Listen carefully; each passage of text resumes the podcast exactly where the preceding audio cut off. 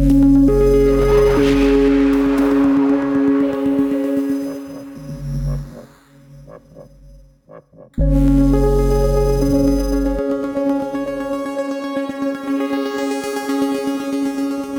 podcast týdeníku Respekt, zdraví vás Bára Chalupková. Dnes o Harrym Potterovi. Uplynulo 25 let od vydání prvního dílu Harryho Pottera v anglickém originále. Do Česka přišel o tři roky později ve skvělém překladu Vladimíra Metka. I proto se mu věnujeme a já jsem o něm napsala obálkový text do aktuálního Respektu. S Harrym Potterem jsem vyrůstala, jsem součástí potrovské generace a stejně tak jako mnohým dalším mám pocit, že mi změnil život. Jak budeme o Harrym Potterovi mluvit za 25 let?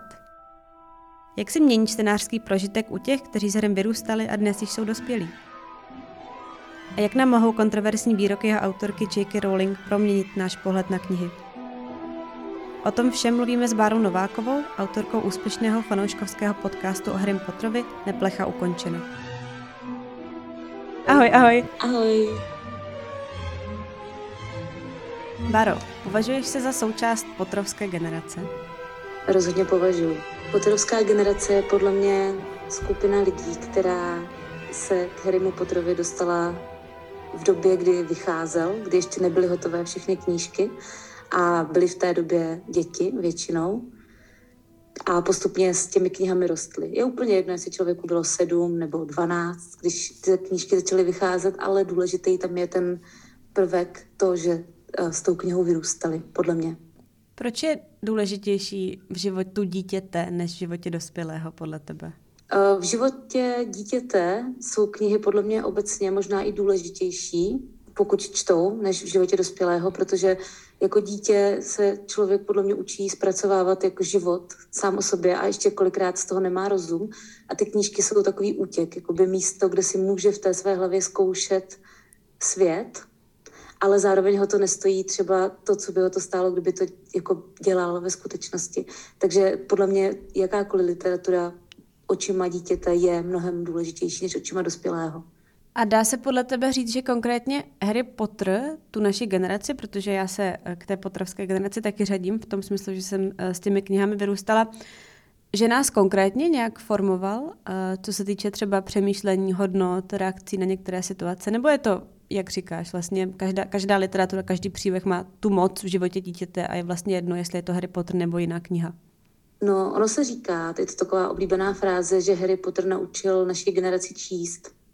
Já si úplně nemyslím, že to je stoprocentní pravda, je to samozřejmě jako nadneseně, ale je pravda, že spousta lidí, které znám, tak začala číst díky Harrymu Potterovi, nebo minimálně tu vášeň k literatuře v sobě objevili právě díky tady té knížce, což už samo o sobě o něčem vypovídá. Takže myslím si, že to mělo tady ten dosah na naší generaci. A zároveň já třeba co pozoruju, a to taky není žádný výzkum, jenom moje osobní uh, poznatky, tak já přicházím denně do kontaktu se spousty fanoušků. A valná většina jsou lidé, kteří jsou velmi, um, velmi dobroční a kteří se snaží mít nějaké jakoby, kvalitní morální hodnoty, což si myslím, že taky, neříkám, že je čistě Harry Potterem, ale že určitě to přispívá, tady tyhle ty položené základy v dětství, protože Harry Potter je celý o tom, že dobro má vítěz, vítězit nad zlem a že láska je silnější než nenávist a takový ty prostě kavárenský věci, že A i vlastně s čím se na tebe lidé obrací jako fanoušci Harryho Pottera? Ty jsi jeden z nejúspěšnějších fanouškovských Harry Potterovských projektů v Česku. Máš vlastně jako uh, širokou posluchačskou základnu. Tak na jaké bázi ta komunikace s fanoušky probíhá? Co chtějí od tebe vědět? No, velmi často se na mě obrací z dotazy na některá místa v tom příběhu, která jim třeba nejsou jasná. Ať už teda buď, že se díky, asi díky mě v tom začnou trošku víc šťourat, protože to je v podstatě to, co já dělám. Já se uh, snažím do toho příběhu dostat jakoby z pohledu trošku kritičtějšího, ale pořád s láskou. A vidím, že ti, že ti fanoušci se na mě obrací právě s tím, že se na to začnou taky dívat tím kritickým okem a najednou je tam napadají souvislosti, které do té doby třeba neviděli a snaží se je vysvětlit. Takže to často vznikají takové bohaté diskuze v, u mě třeba ve zprávách, kde řešíme nějakou úplnou drobnost, která ale má třeba osm různých vysvětlení. Tak to je taková asi nejčastější forma komunikace, komunikace kterou dostávám. Co se vlastně dá na světě Harryho Pottera ještě objevovat? Protože ty v podcastu teď vlastně říkáš, že i um, s tvými posluchači rozebíráš detaily jednotlivých aspektů z těch knih a jeden si myslím, by si, člověk by si pomyslel, o čem se dá ještě mluvit, když už bylo všechno napsáno. Tak co vlastně na světě Harryho Pottera nám zůstává neznámé? No třeba konkrétně můj pohled na to, nebo to, jak k těm knihám přistupuju já, tak je, jak jsem říkala, částečně založen na tom, že se v tom trošku víc šťourám a uh, další způsoby, které se snažím jakoby zohledňovat, tak jsou třeba překlad. To docela je podstatná část toho, co já dělám, že vlastně srovnávám ten originální britský svět s tím českým překladem, protože i přesto, že ten náš překlad je vynikající, tak tam záměrně jsou vynechány docela často britské reálie. A jsou to britské reálie, které před 20 lety byly něco naprosto neznámého a v podstatě i nedůležitého, ale dneska v tom mnohem globalizovanějším světě už to jsou často jako věci naprosto normální, které se v tom Harry Potterovi už tehdy objevily a uh, my jakoby o tom nevíme, protože to známe z toho českého překladu. Úplně je taková typ, typická ukázka, co mám teďka v hlavě, tak ve čtvrtém díle Dudley uh, jí k, ke svačině, když má dietu, domácí sír s, cer, s nastrouhaným celerem domácí sír s nastrouhaným celerem. A já, když jsem se potom podívala do originálu, tak jsem zjistila, že on jí prostě obyčejný kotič s celerem. To je úplně drobnost, ale mně to vlastně přijde hrozně fascinující, že před těma 20 lety bylo důležité tohle to změnit, protože kotič se u nás pravděpodobně neprodával nebo nebyl tak známý. Takže to bylo přeloženo na domácí sír. Přitom jakoby kotič klasické dietní jídlo 90. Že jo? Takže mm-hmm to je to, co podle mě se v tom dá ještě hledat, minimálně u nás, to, co jakoby se ztratilo v překladu. A potom se dá jít ještě dál a to taky dělám, že vlastně Rowlingová v podstatě 99% toho, co v tom příběhu má, tak jsou věci, které existují. Jsou to existující koncepty, které ona jenom poupraví. Takže já se potom snažím mít ještě, jakoby, ona hodně třeba čerpá z mytologie, protože je vystudovaná klasická filoložka, tuším. A tak já se snažím jít trošku ještě jakoby dál a koukat se, z kterých mýtů bere, které postavy, které ty jakoby zápletky a jak to spřádá.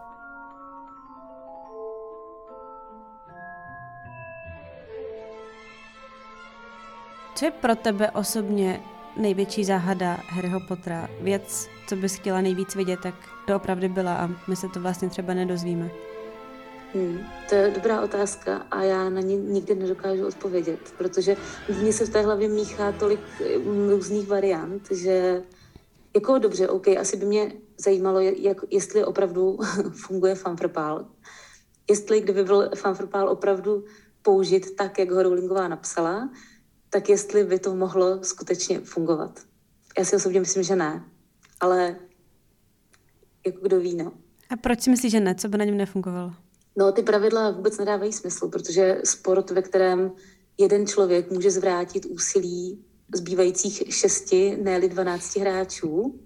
A je to tak, že v 99% případů i jenom v těch knihách skutečně ten jeden člověk to úsilí toho týmu zvrátí. Není úplně, jako řekněme, dobrý týmový sport prostě. Takže mě by prostě zajímalo, jak by ty týmy fungovaly a jestli by skutečně někdo se hlásil na pozici střelce, která je vlastně úplně zbytečná. Ty jsi vlastně říkala, že se, že vlastně k Harry Potterovi přistupuješ dneska pořád s láskou, ale kriticky. Je to ten rozdíl, který se člověku stane, když se vrací ke svým oblíbeným knihám, k nějakému příběhu, který ho formoval v dospělosti, na rozdíl od dětství. Je to to, to, co s člověkem jako se čtenářem udělá dospělost, že pořád něco miluje, ale už je k tomu kritičtější? Asi jako jo, nebo takhle, respektive určitě záleží na povaze toho člověka, protože chodíme i zpětná vazba, jsou lidé, kteří nemají rádi, když se uh, jakoby šťourám v jejich oblíbené knize a nemají, a vrací mi tu zpětnou vazbu, že jakoby uh, není dobře hledat v tom to nedokonalé, když nám to zprostředkovalo ten dokonalý zážitek. Ale je to naopak přijde fascinující Eh, právě, jak říkáš, z toho pohledu dospělého člověka, protože ten úhel se podle mě mění celý život postupně od dětství s tím, jak, se, jak člověk roste, vyvíjí se, tak myslím si, že třeba za 30 let tam budu vidět zase úplně jiné věci, takže podle mě to je přirozené. No. Je to třeba ten čtenářský prožitek navázaný i na různé životní etapy, v tom smyslu, že třeba ty si, pokud dobře vím, tak si podcast začala dělat vlastně po narození dítěte, tak jestli tahle ta osobní zkušenost ovlivnila, co v knihách vidíš, jak o nich přemýšlíš? Rozhodně, hrozně moc. Respektive samozřejmě nezměnilo to můj celkový pohled na ty knihy. To, ten zůstává stejný. Ale najednou už tam vidím to, že ta kniha byla psaná ženou, která byla na mateřské dovolené s malým dítětem. To bych jako dítě, to bylo něco, co šlo úplně mimo mě, ale dneska, když ty knížky čtu, tak tam vidím takový ty detaily, jako že když jsou ve čtvrtém díle na mistrovství světa ve Fanfrpálu zase, tak eh, tam spí ve stanech a je tam zmínka o tom, že jako první na celém tom, v celém tom kempu vstávají maminky s malými dětmi. Tak to je věc, která by mě vůbec nezaujala, když jsem to četla ve 12-13 letech, ale dneska z pohledu mámy si řeknu, no, jako jo, no, mámy vstávají, ať už jsou nedovolené nebo doma v pět ráno. Další věc je, že vnímám i to, že některé scény najednou úplně jinak prožívám, zase z pohledu rodiče. Jako třeba zase na příkladu, který mám teďka uh, v hlavě, tak když právě na tom mistrovství světa uh, se stane nějaká ta, uh, nějaká ta záležitost, že já asi můžu spoilerovat už dneska, a že tam teda smrti jedi napadnou ten kemp, tak potom Weasleyovi se vrací domů k té své mámě a ta na ně čeká úplně vystrašená a jako až to v podstatě v našich očích trošku přehání tu starost, protože mm, očima toho 13-letého dítěte se tam vlastně jako nic nestalo. Mm. Ale teďka zase z pohledu mm. té mámy já to úplně vidím. A kdyby se stalo tohle z mě, tak bych byla přesně takováhle kvočná, co by si zháněla ty svoje slepičky do kurníku. Proč jsi vlastně podcast začala dělat s malým miminkem?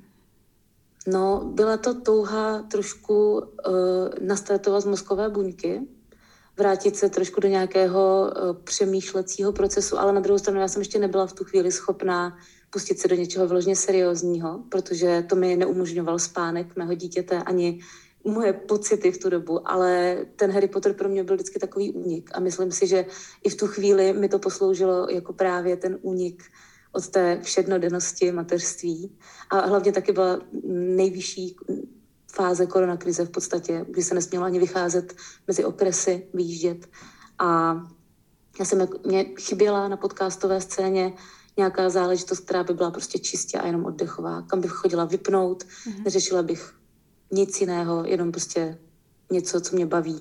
Je tohle jedno ze specifik Harryho Pottera, jedna vlastně z příčin jeho úspěchu, že je to pro nás vlastně, a pro nás teď myslím nás uh, fanoušky, kteří ho máme rádi, jako takový přístav, místo, do, ke kterému se vracíme v okamžiku, kdy přesně potřebujeme nějaký únik, uh, chceme vypnout, chceme nevím, ujištění nebo naději, že vlastně věci mohou být uh, tak, jak si myslíme, že jsou správné.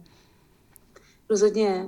A to si myslím, že můžu mluvit za všechny v podstatě, protože to je další zpětná vazba, kterou já denně dostávám, že lidé se vrací k Harrymu Potterovi neustále, jakmile prochází něčím špatným. A já teda dostávám i zpětnou vazbu, že se potom obrací k tomu mému podcastu, protože to pro ně je zase forma, jak ten svět prožít znova a trošku jinak. A píšou mi lidé někdy jako až neskutečné příběhy. Píšou mi třeba, několikrát mi psali maminky, které měly třeba nějaký traumatický problém s dítětem, buď dítě teda třeba zemřelo nebo mělo nějaké vážné zdravotní problémy. A psali mi, že to je jeden ze mála způsobů, kterým vlastně se udrží v pořádku, že čtou knížky, poslouchají podcast a že to je jedna z mála věcí i u takhle traumatické věci. Já jsem schválně hmm. vybrala tu pro mě hmm. jakoby nejtraumatičtější věc, která mě napadá, že i v tomhle nastavení mozku jsou schopni hmm, hmm. dát si do uší Harryho Pottera třeba audioknížku a vypnout, aspoň na chvilku. Hmm, hmm. Takže to si myslím, že opravdu, ne, nevím, čím to je, já nedokážu specifikovat, čím to je, že prostě takhle to na nás působí, ale působí, no.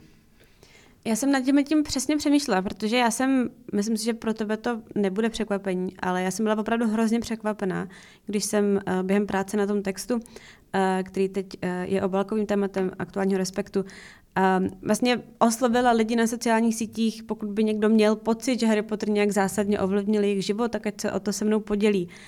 A ta míra jako zážitků, prožitků, zkušeností traumatických, velkých, malých, um, příjemných i opravdu jako špatných, já jsem to nečekala. Já si myslím, že jsem snad nikdy nedostala takhle moc uh, reakcí na jakékoliv téma, které jsem zpracovávala. A přemýšlela jsem, jestli to je tím, že Harry Potter je něčím specifický, nebo jestli prostě člověk má tendenci utíkat k příběhům, které z nás dětství, jsou mu nějakým způsobem známé, má je rád, přijde si u nich a v nich bezpečně, nevím sama. Já si myslím, že to je kombinace, třeba když to stáhnu na sebe, tak já jsem četla opravdu hodně jako dítě. Harry Potter nebyla jediná knížka, kterou jsem měla ráda, ale k těm ostatním, jo, stane se, že si něco přečtu znova. Spousta z nich se mi líbí i v dospělosti opravdu velmi, ale, ale není ale opravdu já jsem třeba osobně, moje osobní zkušenost, já jsem měla jednu dobu problémy v práci, měla jsem v podstatě úzkosti spojené s nemocí trošku a nebývalo mi dobře, ale potřebovala jsem pracovat takže já jsem dělala to, že jsem si pouštěla do uší audioknížku s Harrym Potterem a opravdu mi to pomáhalo, že jsem se jakoby trošku odběhla do toho příběhu a mohla jsem vykonávat tu svoji práci, nemusela jsem chodit na neschopenky, nic takového, nějakou dobu samozřejmě. A to jsem s jinými knížkami z dětství neměla. Jako to se mi nestávalo třeba s řadou nešťastných příhod, kterou mám skoro na stejné úrovni jako Harryho Pottera, ale když jsem si ji pustila, tak mě, mě nedokázala už v dospělosti takhle hodit do toho jiného světa a nechat mě se jako odprostit od těch myšlenek. Jaká audiokniha je tvoje nejoblíbenější? Já osobně mám nejradši tu anglickou verzi namluvenou Stevenem Fryem. Přesně tak, to se shodneme, rozhodně. Já jsem teda, se přiznám, ty české audioknížky asi neslyšela. Možná jsem jednu nebo dvě zkusila, ale vím, že tam na začátku mluví pan Lábus, tuším první díl. Ano, ano. Tak ten jsem asi slyšela, ale já tím, že jsem zvyklá poslouchat to v té angličtině, tak uh, mě to už nějak jako úplně Nesedlo se, přiznám.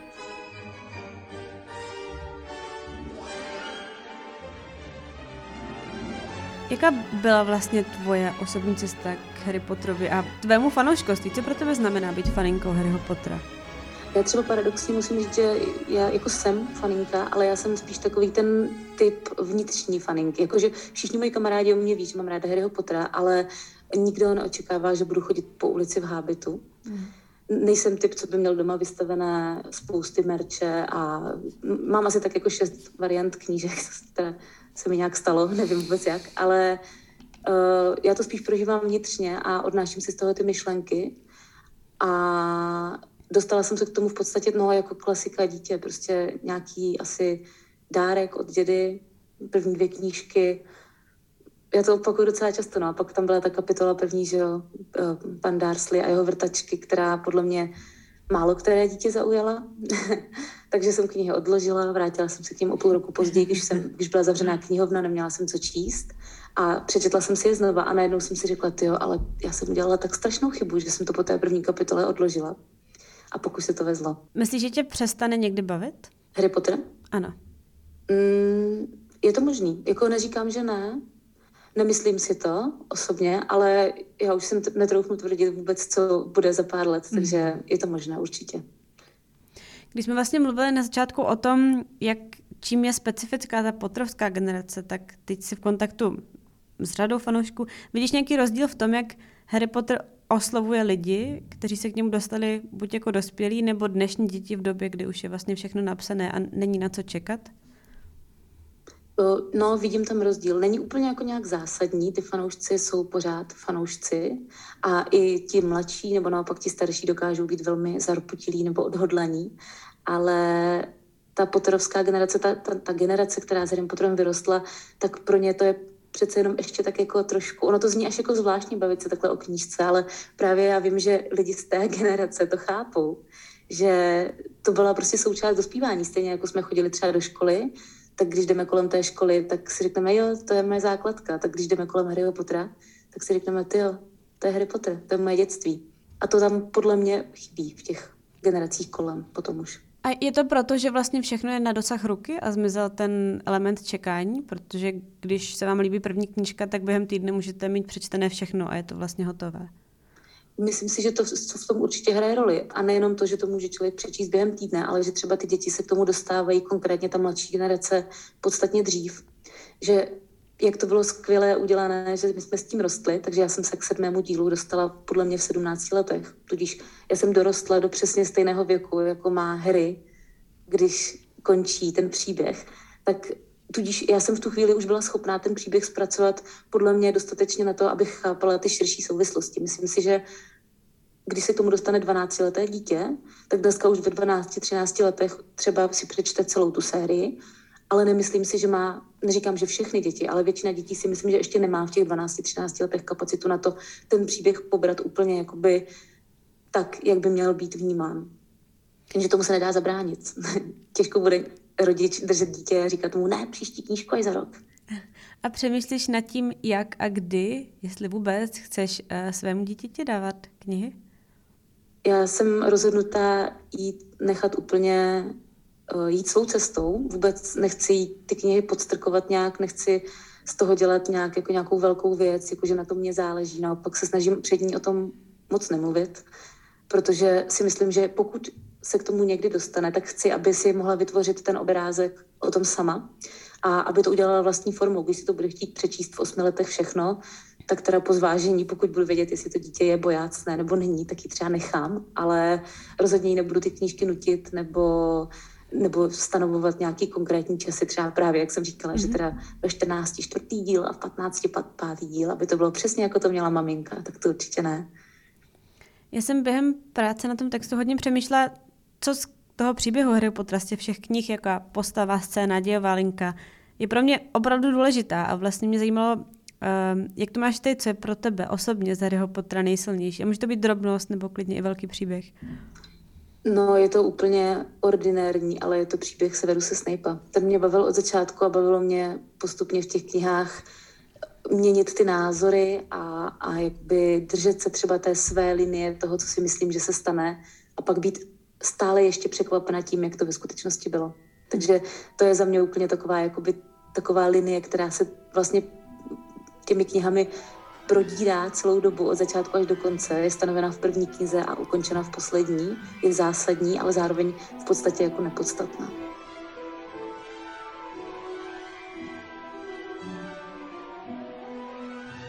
Je to možná i tím, že Severus Snape na rozdíl od některých jiných postav, byť všechny ty postavy s postupujícími díly vlastně jsou víc a víc komplikované, ale Severus Snape je, bych řekla, archetyp postavy, která není černobílá. On, on, on je skutečně, když se o Harry Potteru občas říká, že je to jako černobílá kniha, je tam jasné, co je dobro, jasné, co je zlo, tak on je prostě promíchaný a, a nejde jednoznačně říct, jaký on je.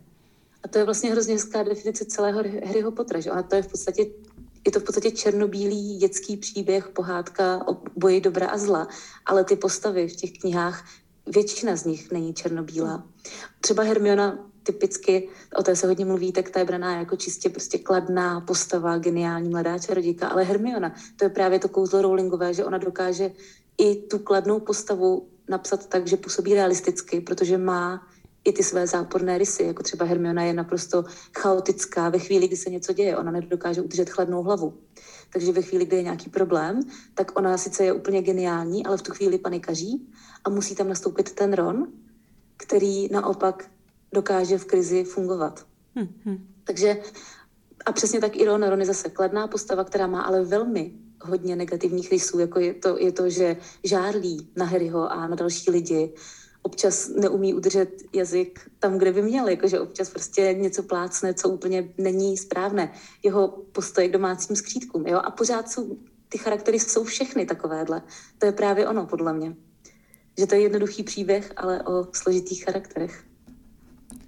Některým fanouškům Harryho Pottera ten svět Harryho Pottera možná trochu zhořkl kvůli vztahu k jeho autorce, k J.K. Rowling, kolem které se vlastně rozproudila kontroverze ohledně jejich výroků na adresu transgender lidí, kde ona se vyjadřila, že podle ní by třeba transgender ženy neměly mít jen tak přístup na dámské toalety, to jí pak vlastně vysloužilo obvinění z transfobie.